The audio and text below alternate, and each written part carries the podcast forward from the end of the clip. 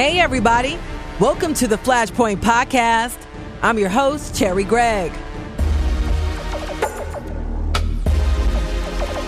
We are walking you through the flames. This week, the debate focuses on the other side of the opioid epidemic, the 1.6 million chronic pain patients who now say they're struggling to get access to the medication they desperately need just to function. Thousands are dying and taking their lives, patients like me.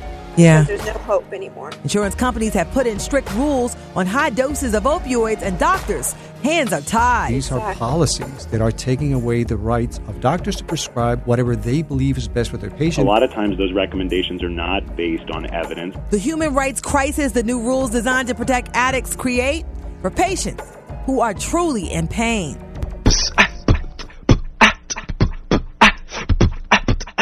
So I'm really excited about this one, y'all. She was the first female MC on wax. Can you guess who it is? It gave us a chance to put those guns and knives down and battle in a, in a more productive way. A radio legend's contribution to hip hop, her new project, and what she says her old radio station did wrong when they decided to let her go. We'll be right back. Flashpoint is sponsored by the Gift of Life Donor Program. Organ donors save lives. Register today at donors1.org.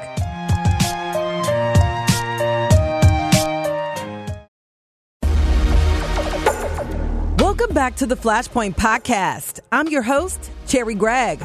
The focus is the other side of the opioid epidemic the many forgotten patients who live in chronic pain. Pain so intense that no surgery, no alternative method works, and their only option is pain management. Well, many of these folks feel cornered and overrun by new government regulations and insurance red tape that keep them from the higher doses of the medication they desperately need just to function.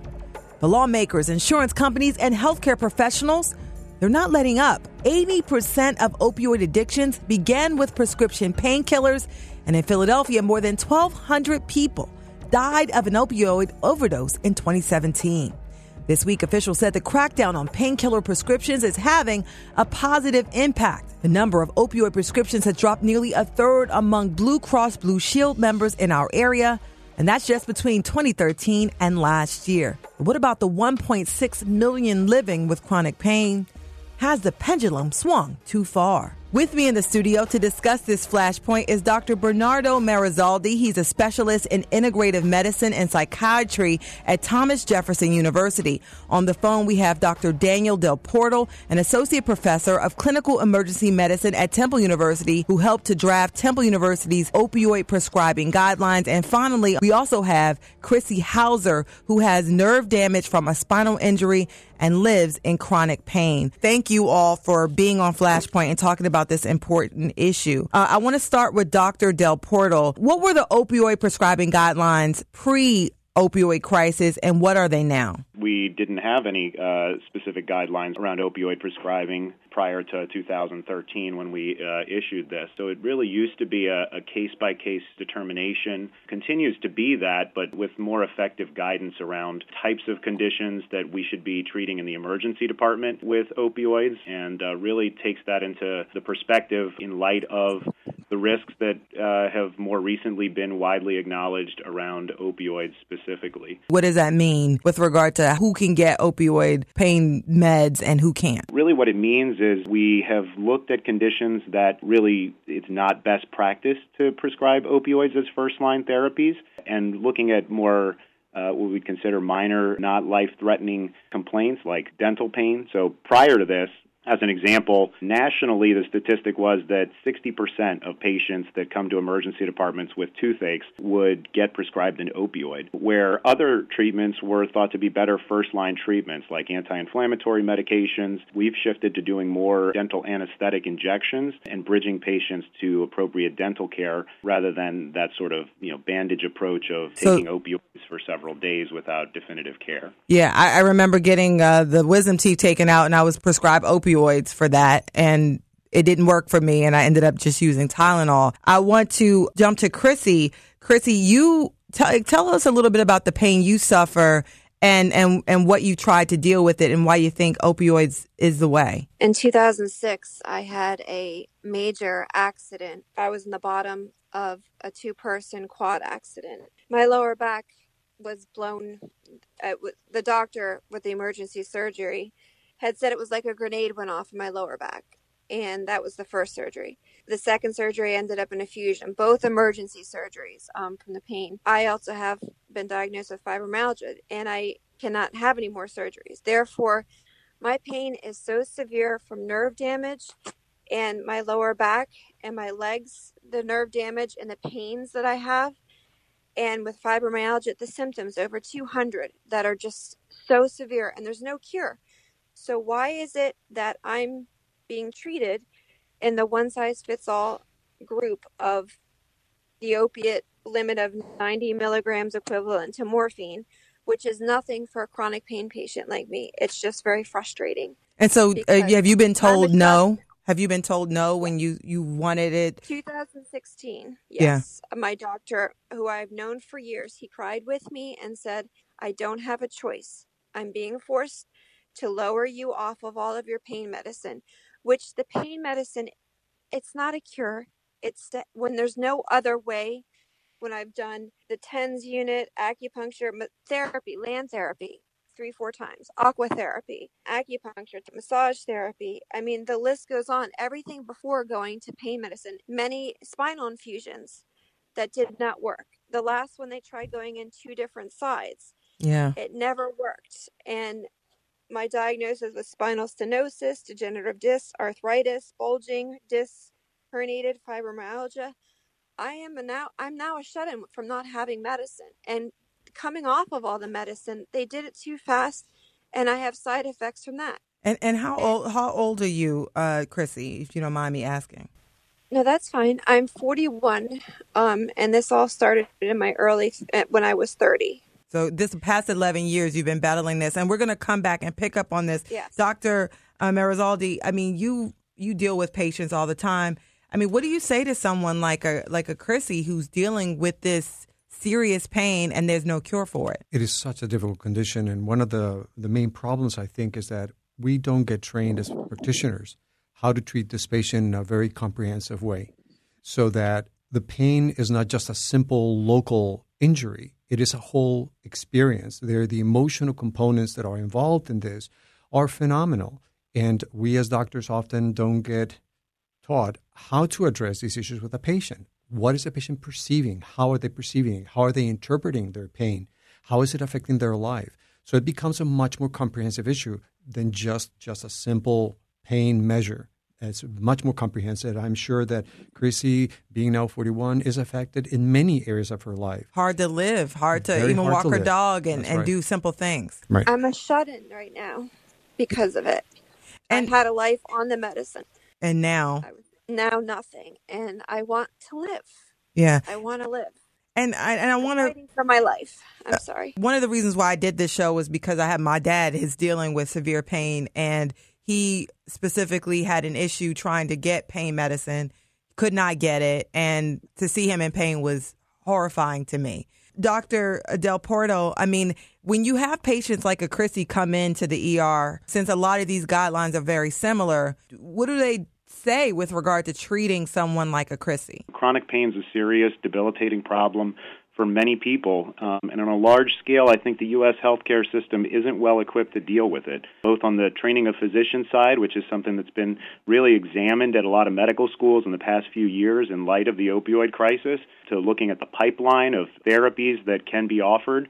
Um, a lot of pain management specialists are using medications off label um, that are, are not approved for, for pain medicine for pain management. In some cases, the more most effective treatments for some patients. The other issue is many pain management practices tend to focus on on procedural treatments rather than a more holistic approach, or even on medication management.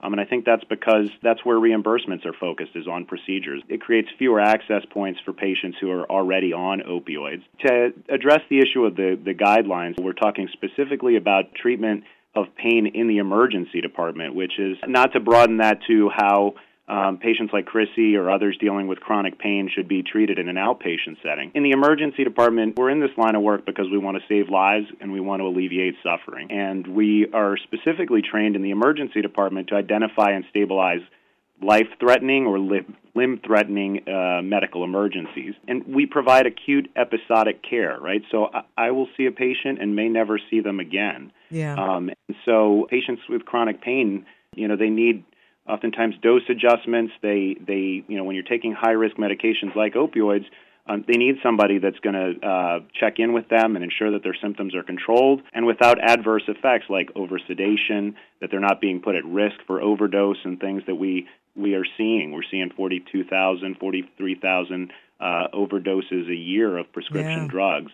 Um, and so, um, you know, th- these are high risk situations when patients develop increasing needs for opioids, and it really requires somebody who's going to treat them holistically, approach you know all the aspects uh, that Dr. Merizalde mentioned. Emergency physicians just aren't equipped uh, with with the the resources or the sort of structural relationship with the patients. Chrissy, I want to get you in here because I mean, obviously, yeah. I mean there there has to be days where it gets too unbearable, and you've been using the same doctor you said for many years, but the doctor, your doctor, has many roadblocks now. Coming off this medicine, it's affected my mind, everything. Um, so I apologize. I just want to address. I know the ER is triage, basically, to get you to a doctor. Mm-hmm I understand all this. And the patients that come in there more often, they, a lot of addicts, they are injuring themselves to get medicine. I've seen so many things in this opiate crisis and the amount of opiate overdose. Thousands of chronic pain patients like me who have had their medicines taken away are killing them. They're taking their lives because they do not see a future for them. They're in so much pain and there's no help. And we don't go to the ER. Real chronic pain patients, we don't go to the ER because we know they will not be able to help us or they won't. Because if you ask for a pill or medicine because your pain is so bad, there's judgment.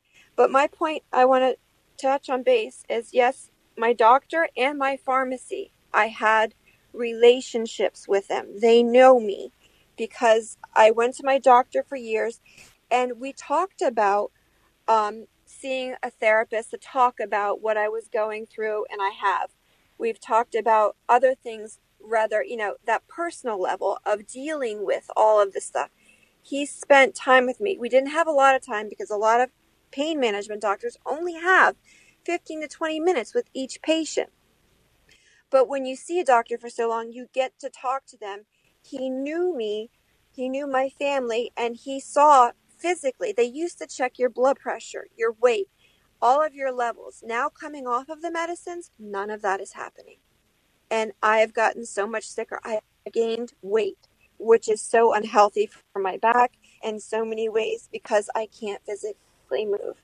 But it's so important to address the fact between chronic pain patients like me, who I kept a journal of everything that went in my mouth from Advil, Tums, everything. Yeah. Never overdose, never took too much, any of that. Anybody who has real chronic pain and medicine, pain medicine was their last resort, we were careful. We are careful with it.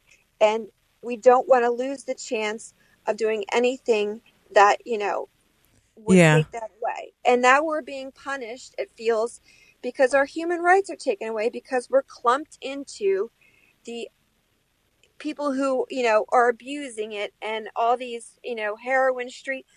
Nobody's talking about, just now they're talking about China and Mexico, all the synthetic, yeah. fentanyl and all that. This doesn't, this isn't me. I am not going to the street. I had my heart doctor beg me not to go to the street for pain medicine because he knows how much pain I'm in because I have a heart condition too. Yeah. This it's is, it's a, it, fear thousands are dying and taking their lives. Patients like me. Yeah. there's no hope anymore. I mean, you hear this. I mean, we're we're looking at each other, Dr. Merizalde. I mean, this is a serious issue. Has the pendulum swung too far at all? Is it what can we do for folks like this? Uh, I believe the pendulum has swung too far, and I think that there's a difference between guidelines, which give the prerogative to the doctor to decide what is best for the patient. A doctor that knows their patient, knows that they're not abusing the drugs, and be able to manage it chronically without them ever abusing it, like uh, like what Chrissy has been doing, and I have a lot of patients like that. But to take away that judgment, that clinical judgment, and the ability for the doctor to decide what is best for the patient by implementing now laws. Mm-hmm. So these are not just guidelines. These exactly. are policies that are taking away the rights of doctors to prescribe whatever they believe is best for their patient, for the patients to get the treatment that they need. I think it's a misguided policy, and uh, it needs to change. It needs to give doctors uh, the the training to be able to manage narcotics properly, be able to help them identify which patients are reliable and are able to use their medications judiciously and properly for long periods of time versus the people that will tend to ad- be addicted and abuse these drugs, which certainly are. And some of these patients will go to the emergency room, and we need to be able to learn how to identify those patients that will tend to abuse the system, even to the point of harming themselves, as Chrissy was saying, in order to get these drugs. Yes. But otherwise, if this is not done in a very thoughtful and compassionate yeah. manner, then people are going to look for these alternative solutions like getting street drugs or starting to abuse yeah. some medication. Mm-hmm. A lot of people are turning to alcohol and, and having the ravages of alcoholism now. So this is what is happening. And one of the things that, that fortunately we have now is the medical marijuana in the state of Pennsylvania, and we don't know. There's a lot of controversy about what medical marijuana can do for, for various conditions uh, that involve pain. But so far, there is some data that shows that it can be effective for a number of patients and relieve some of the pain and suffering, and many times can help people to cut down the narcotics. This is still an area of research. We still need a lot of work on that, but those are options that are there for patients. Another thing that I would like to mention is, for example, uh, hypnosis, learning self hypnosis. There is an incredible research done in the National Institutes of Mental Health by Dr. Mark Jensen, who has been working for the past 30 years on this and has published many articles and books on how to teach patients to engage in these practices yeah. that are certainly non-toxic and that can be very effective to cut down the, the, the, the drugs that they're using. So there are other approaches out there that doctors need to know, need to be educated on how to use them, and patients to know that they are available. Yeah, and, and I want to go back to Dr. Del Porto. Um, when we think about this, I mean, these guidelines, we went from no guidelines at all uh, for years and years and years. Because I remember, I mean, I was 21 getting these extremely strong drugs, and and to now having strict guidelines. And so, and, and I want to take it out of the ER for a second and just say, you know, how do you, I mean, you've helped drafted this. How does one go about adding flexibility to guidelines like this? If you're a person on the inside and you're saying, okay, well, I see that there are people that are falling between the cracks here.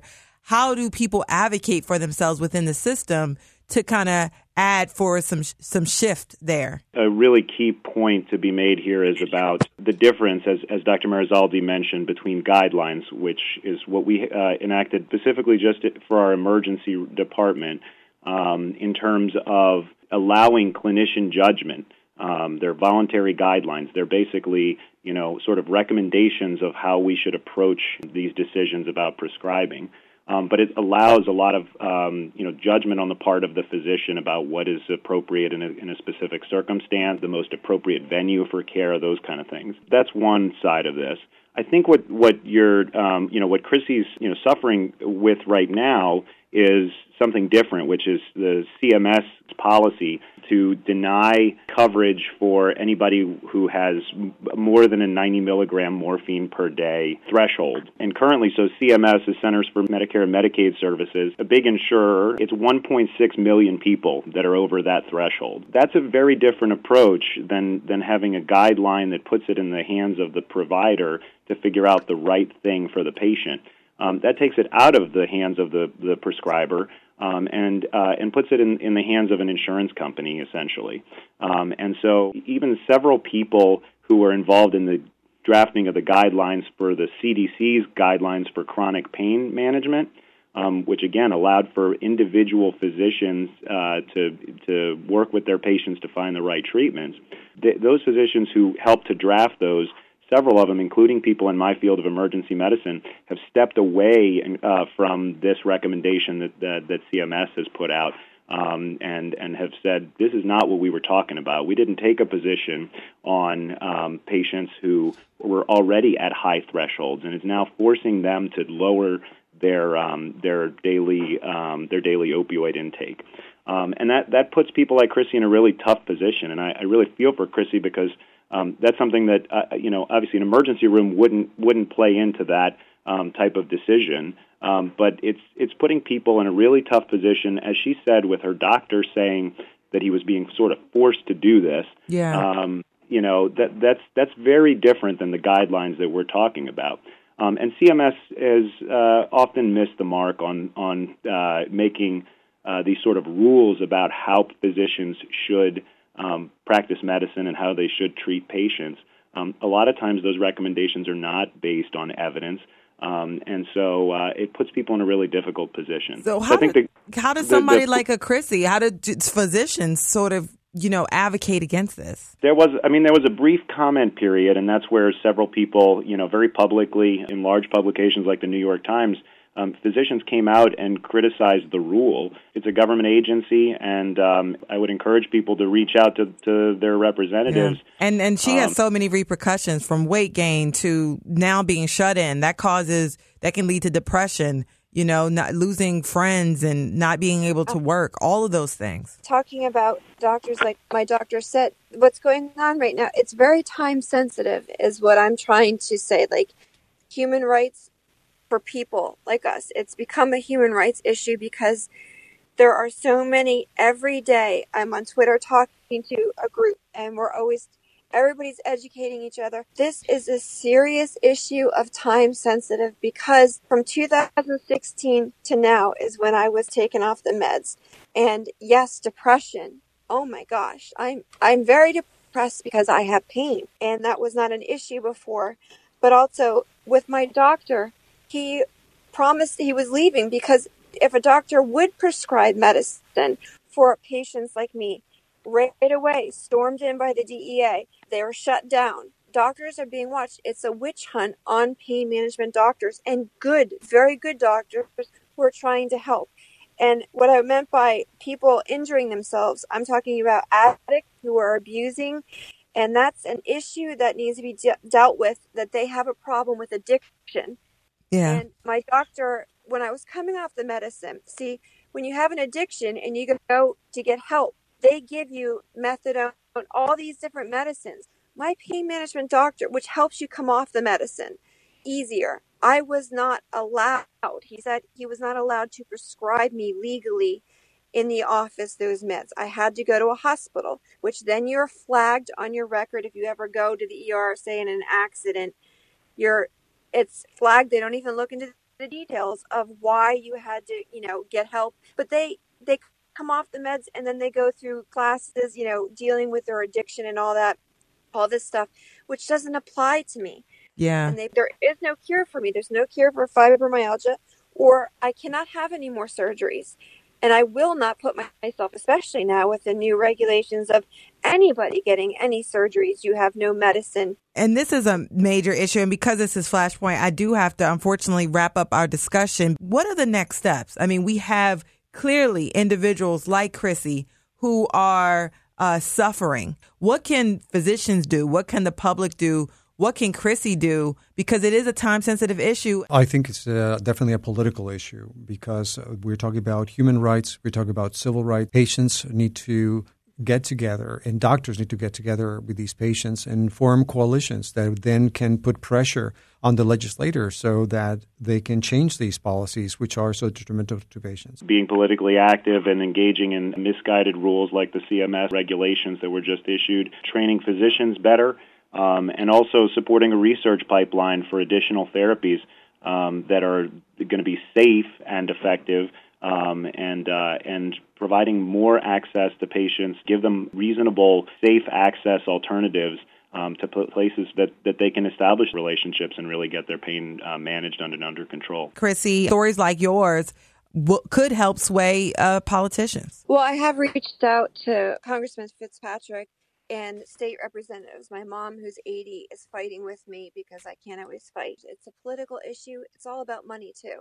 But I do believe that reaching out to your politicians is important, but a lot of them are ignoring a lot of people. Right now, I just feel like it's it's a real time sensitive issue because so many people are losing their lives. Well, thank you very much to Dr. Bernardo Merizalde, to Dr. Daniel Del Porto, and to Chrissy Hauser for sharing your story and coming on Flashpoint and talking about this issue in the news. Next up, she was the bridge that brought hip hop from the boogie down to the rest of the world. It gave us life. Philadelphia radio legend speaks out on her termination, her musical legacy, and what's to come. We'll be right back.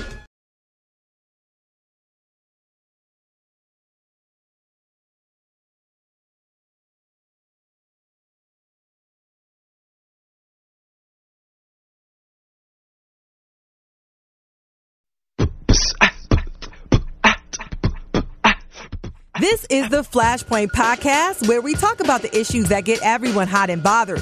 I'm your host, Cherri Gregg. I was certainly excited to sit down with a Philadelphia icon this week a few months ago. Y'all probably heard radio legend Wendy Clark, aka the one and only Lady B, was terminated from her longtime radio gig.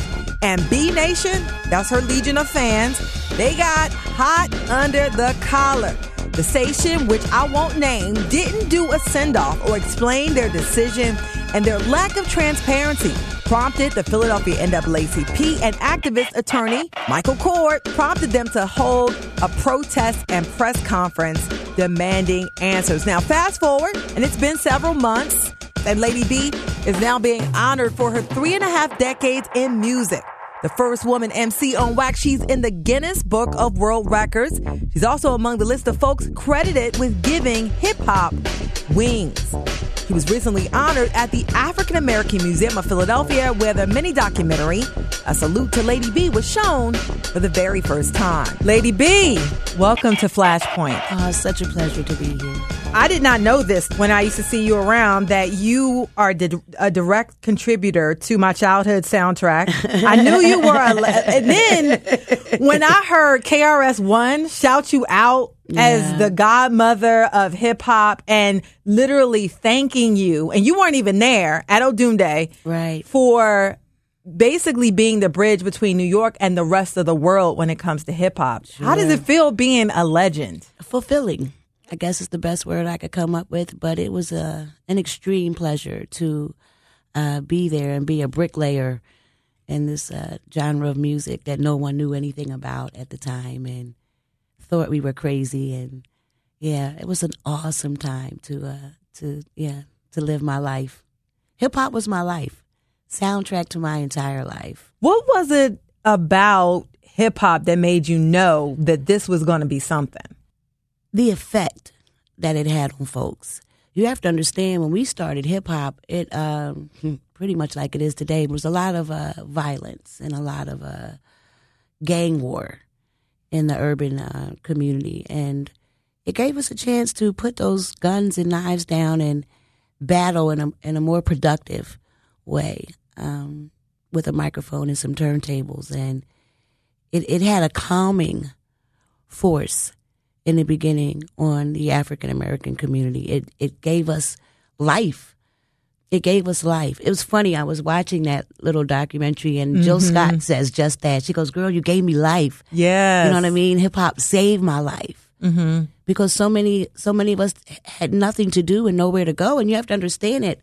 You know, when they started hip hop up in the boogie down, we were ostracized. We weren't allowed to go to the discos and or we couldn't afford them. We weren't welcome there. And if you ask the, the ancestors of hip hop who started this, if you ask the Afrika Bambaataas, they'll tell you just that. We just started putting our own parties on and loading up those speakers and rocking the courtyards in those projects. And here we are today. It's yeah. a worldwide phenomenon. And influence culture, influence music, yes. influence people, influence fashion. I mean, everything you talk about I mean, it's a way of life. It is. It is. It's a it's a way of life. It is. It is. Yep. And I think about you. So I watched a documentary, and I was like, Lady B in her hair. Like you had hair, outfits, and you were like this little, this small woman with a huge presence. Yeah. Did you? How did you get a presence like that at such a young age? Um,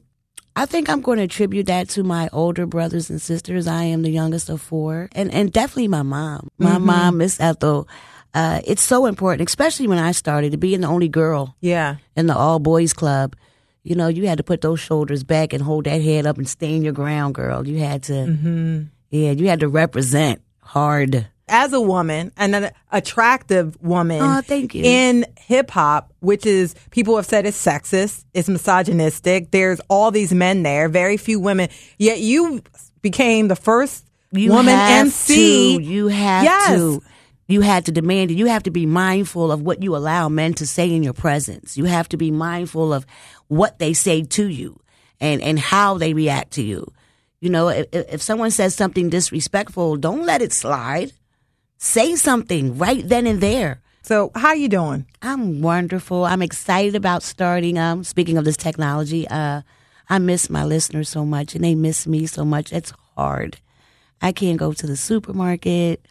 I can't go to the hairdresser, Lord and Tails, without someone walking up and hugging me. Um, it's bittersweet. It's sweet because I touched folks and I made a difference in their lives, and they appreciated it. They heard me, and they felt the love. And then it's bitter because I'm not there every day for them. I've received emails from people who said they can't get through their chemo or they can't get through their dialysis or their children are missing me. And that hurts Yeah. to know that you made a difference in folks' lives and you're not allowed to do that. So I'm looking forward to um, starting my own podcast and uh, yeah, internet radio and all this technology that we have. We have um, important things about to come down the pike, elections and Yes. Yes. it's crazy in the White House right now. Let me try not to be disrespectful because I could say some other things, but yeah, we have to. Uh, it's time for us to come together, and it's time for us to help one another. And You are synonymous with community. I wrote down some words that people used. Um, they said that you were real, that you were uh, To a fault down to earth, um, that you have a big heart, that you uh, love community, true Philly girl. Mm-hmm. And where does this love for people come from? If if you have the beautiful job that I had of working on the radio, there's your blessing right there. I know you're like somebody pays me to do this. Oh my Like, god! I'm getting a paycheck to actually sit here and put a smile on people's faces and, and, and play great music and give great information. What better life yeah, could you have? But then there's, you know, when the mic is off and the show is over, there's still folks out there that need you. Mm-hmm. That need all of us. They need us to come together. So if I'm the vehicle to do that, yeah. then it's nothing but a blessing. I think that's probably why people were so upset. Because I always joke that you know Philly loved you when they hold a protest. Man, and it was cold. Yeah, It was cold outside, and that.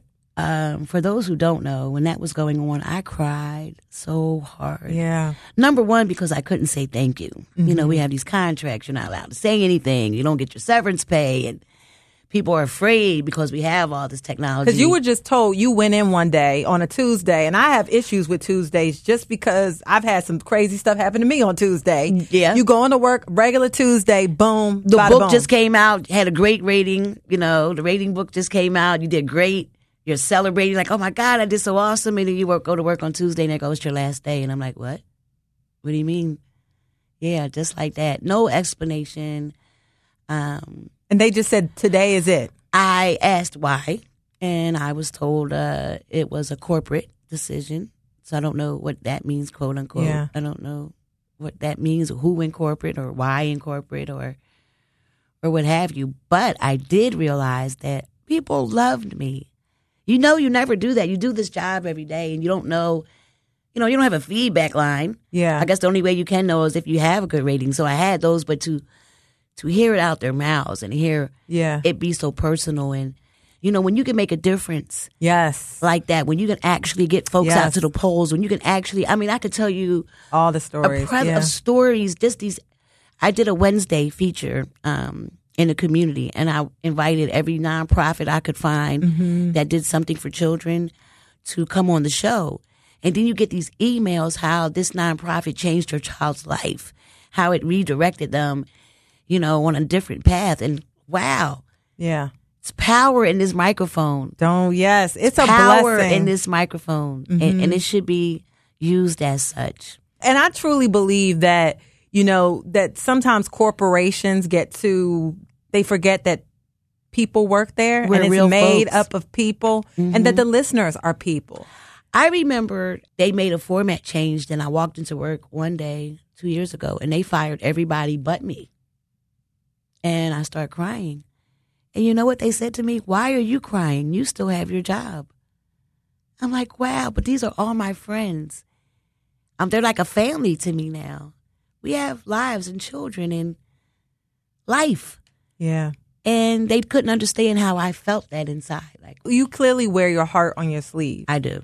You to know, a fault sometimes, but I do. And I'm never going to change. I'm too old to change. And so, could they? I mean, they didn't send you off in a, in a correct way. I You wish they had at least said thank you because what it leaves people to wonder is what happened. Mm-hmm. I mean, a lot of my personal friends, because of my um, attitude, thought I might have snapped on someone or choked the boss or something. But no, I didn't. And I wish they had uh, made that very clear that I didn't. And there was no insubordination.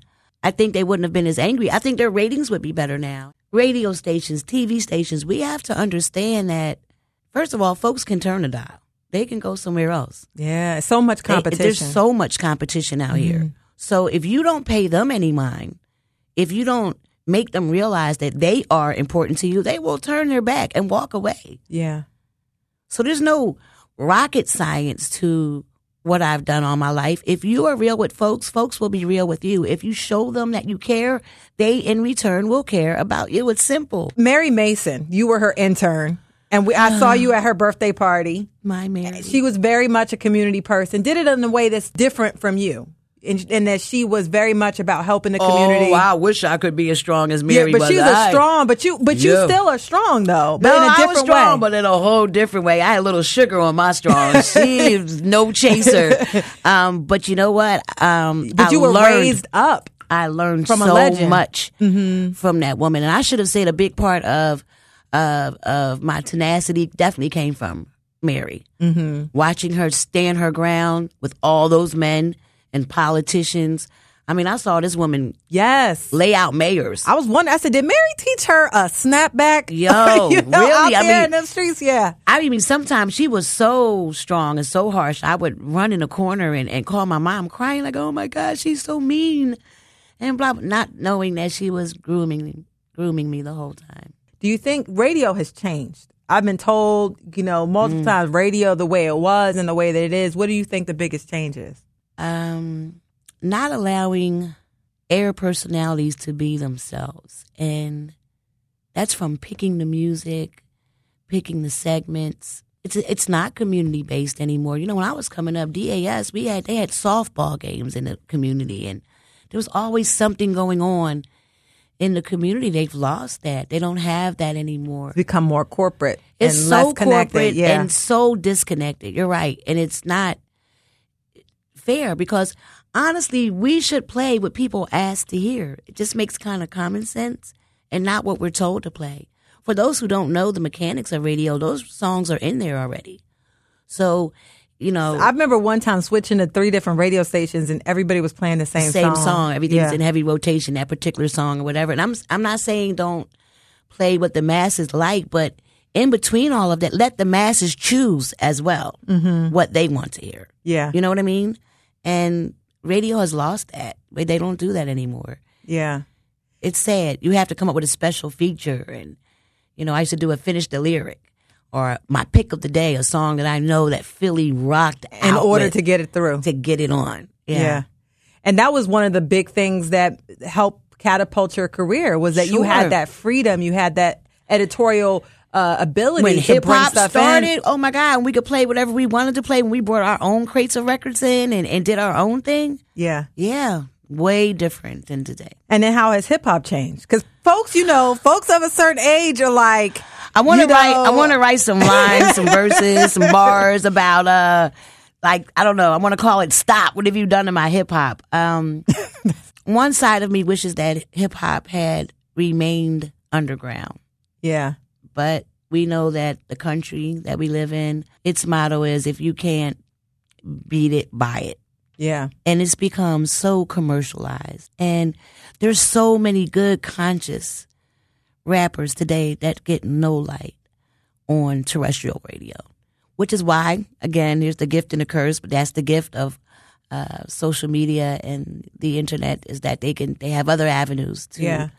to put their stuff out. But yeah, it's so and then it seems like they choose the most ratchet, horrible songs to spotlight and I just don't get it. I just don't understand it. And I do want to switch gears. This business is tough. Yeah, you gotta tell it's me. cutthroat. You know, women, there's gender bias in that our shelf life, in many ways, we're told up front. Mm-hmm. And I count the days. Yeah. They were told up front that our shelf life is shorter just because we We're were women. born women. Yep. Do you talk about that? Because I Talk mean, about being an African American woman Yeah. too. That sets you back even more. and music. You know, where people think everything you have to be a certain age to be considered whatever. Do you did you think that you being a woman contributed to whatever happened? And do you think that Sure, we are still living in an all boys club. Believe it. And I am saddened about the Me Too movement because it had to happen because Yeah. so many women were disrespected Mm-hmm. and taken advantage of. But on the other hand, you know, did it take that for us to come together? Yeah. because we have such a short shelf life, what happens is we start becoming crabs in a barrel ourselves. Yeah. And we won't compliment or help or, you know, Uplift. yeah. uplift And the next sister Yes. and train. And I want to ask you as we wrap up this this this wonderful conversation. Oh, thanks for having me. um, is what do you think it's going to take to turn what was a, a, a bad day for you, a bad Tuesday, into the best thing that ever happened to you and for the community? I'm not sure. It's up to God. I'm just excited. I believe firmly that this book is already written for all of us. Yes. And if you adhere to his power and adhere to your faith, then you will have excitement about what page is coming next. And if you could just let that be your rule of life, knowing that, you know, we, we're so quick to Yes. be sad and, and, oh God, it's so messed up. We're so busy saying how messed up things are that we don't take time to make them better. And making them better will make you happy. It will make you feel good inside. It, it's fulfilling. And if you don't, if you sulk and complain and where's it going to get you? Yeah. I have a feeling that it's going to be turn out to be a great thing. I think that you're going to find another space and Oh, breathe life into it. Yeah. And that it's I'm going to not going anywhere. It's funny. Fulfill, it's going to fulfill something that is much, Oh, much needed. Oh, it's still needed. We need you. We need all of us. Anyone that has one of these microphones in front of them, we need all of us. And we need Yes. to come together and we have to continue to uh, make a difference. So where can people find you? And do you have a name for your new podcast yet? Um, uh, I had meetings yesterday. We're, we're It's fighting over three. important. The name is very we're, important. We're fighting over three names. Um, so yeah, I'll get back to you on that. I just had a meeting, uh, with Becky. She's probably going to listen to this. Hey, Beck. Uh, we're, um, yeah, we're working on that now. I do know what I want it to be. I want it to be perfect. I'm a, a stickler for perfection. yeah. I want every video to be vibrant on the on the YouTube channel. I want everything to be perfecto. So I'm I'm looking at a January launch. Yes. Um, Start the new year. I am canning. You know what that means. I'm putting all my interviews and stuff and getting them ready and poised to go. I'm doing interviews now. And as far as what I'm doing now, I have been so busy. I've been busier now than I was uh, working at the radio station. I'm still doing all the parties, all the shows, Yeah. and all the community work. It's still, I'm not going anywhere. And see, that's a connection too that I made through the radio station. I stay in touch with folks. I don't, Yeah. yeah, you know, I'm not just your, you know, friend or gave you a, a microphone because I was on the radio. I genuinely care about what happened to your family and what happens to your seniors. And But you you have the you have an audience, you have a network, and that is going. That's the most the valuable thing you have in this I have business. a and it- nation. they name themselves the B Nation. I have a nation rolling with me. You don't understand, and they are serious. And I just think that you'll get tons of downloads on your podcast. And entrepreneurship is It is. It's is the way to important. go. Let me tell you. And I want to shout out to all of the folks who have um, promised me and reassured me that they will sponsor my anything that I do, that they're there with me, the companies and stuff who Yes. rolled out and left the station when I left. I have a lot of those and I appreciate them all. And so with this, I just want to say, Lady B, you're an You're a amazing sweetheart. spirit. Thank you so much for From coming on mouth to God's Flashpoint ears, but thank you. It's and- my pleasure. and sharing your wonderful story. This is a legend, y'all. Next up, she's taking on the city's homicide rate. Don't wait till this happens to you. Philadelphia woman's motivation and effort to empower you to make change. We'll be right back.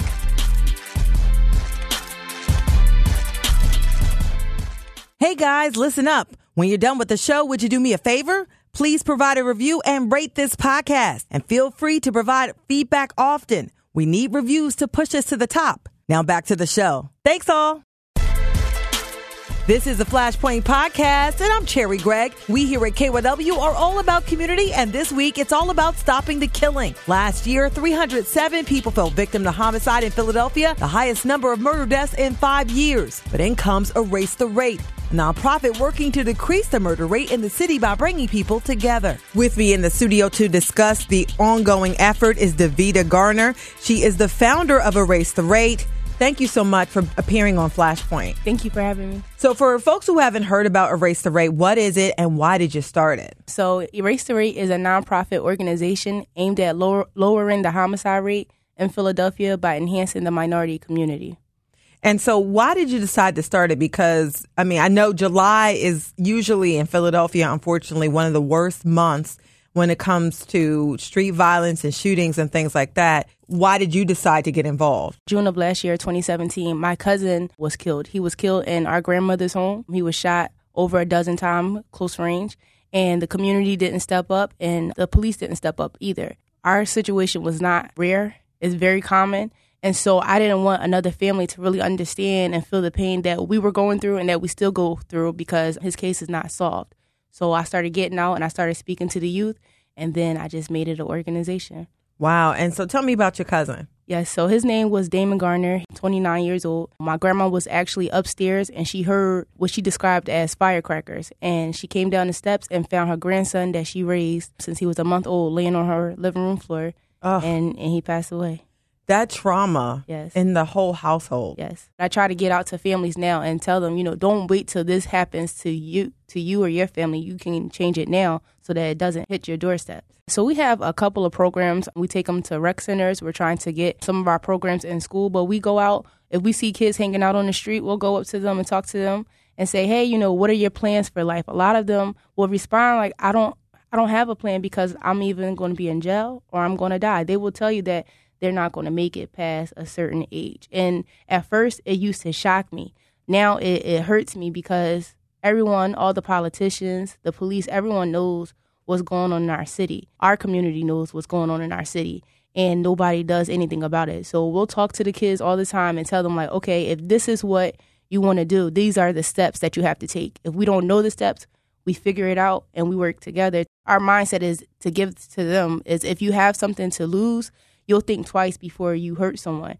Yeah. If you have a job, whether it's at McDonald's, that McDonald's job can still get you somewhere. You can become a manager at McDonald's. You can own a McDonald's. It doesn't matter, you know, where you start, but you have to keep the mindset that if you go to jail, you're going to hurt yourself. Jail is the is the good view because you could actually end up at the morgue as well. Yeah, dead. And and the thing is, I realized there's so much despair. Did Yes. you feel the Yes. despair coming from some of these young Yes. people where you feel there's no way out? The clearance rate in Philadelphia is around 40%. Yeah. So that means over 60% of murders are actually going unsolved. So these young men see their friends on the ground and then that's it. And the police aren't trying to help. The community isn't trying to help. So their friends go back and they retaliate. They get revenge for their friends. And so now you just have black men killing other black men and they either get retaliation brought back onto them or their family or they go to jail. And meanwhile, kids get caught in the crossfire, Yes. grandmothers get caught in the crossfire, and all of this is pain. Yes. Our ultimate goal is to really have as many youth in our program as possible, get counseling for them. I was in the military, and when you go to war and you see things that naturally people don't see, you get PTSD training. When these kids are going to school and they, their friends aren't coming to school with them the next day. A couple months ago, there were two brothers. They were in their 20s. They were shot dead on the street in front of a middle school in South Philly. And the bodies were still out there while those kids were going to school. And they you don't think that they need PTSD training. That's something that they're seeing all the time. And basically it's like they're we're desensitizing them to gun violence. So when these young people see gunshots, they they see it as a praise. You know, if you kill someone, it's a praise. People will show up at your funeral, but they don't show up at your graduation. They don't show up at your wedding, things like that. Yeah, some of the more positive things. So yes. it's about changing mindset. Yes. Yeah. So, uh, do you need donations? Do you have events coming up? Tell me what you got going on. We have our first membership meeting on July 18th at the Lonnie Young Rec Center. We also are planning to have a football, a flag football tournament um, in August. Yeah, so we'll be we're really excited about that. We're going to have not a father son, but like a, a male race, so potato sack race, and we want the males to come with a younger male that they don't know to show the younger people like there are people outside of your family that care about you. Wonderful, and you look very young. I am. I'm 25 years old. And, you know, I just say that I commend you. Thank you. For being, you know, 25, 24 when you started this effort and just pushing this forward. So, how can people support you? So, you can go to erasetherate.com. We are raising funds. We have a donation page on the website. You can also Cash App is the dollar sign. Erase the Rate. We have PayPal as well. And then follow us on Facebook and Instagram at Erase the Rate. And we are a 501c3 nonprofit. That means it's tax deductible, y'all. No excuses. So, Davita Garner, I wish you luck, and I hope that we can erase this rate, yes, ma'am. this death rate, this homicide rate, and this shooting rate, yes, and you know, save some lives and change some minds. Yes, ma'am. That's it for the Flashpoint podcast. I hope you enjoyed this exclusive content. You can follow us on Twitter by searching Flashpoint Show. Let us know what you think by using the hashtag Flashpoint. You can also follow me at Cherri Gregg. You can subscribe to the show by using the radio.com app, iTunes, Stitcher, or whatever platform you use to get your pods. Search us by looking up Flashpoint KYW. If there's an issue that makes you hot under the collar, let us know and we'll walk you through the flames. As Bob Dylan once said, behind every beautiful thing, there's some kind of pain. I'm your host, Cherri Gregg. Until next week, thanks for listening.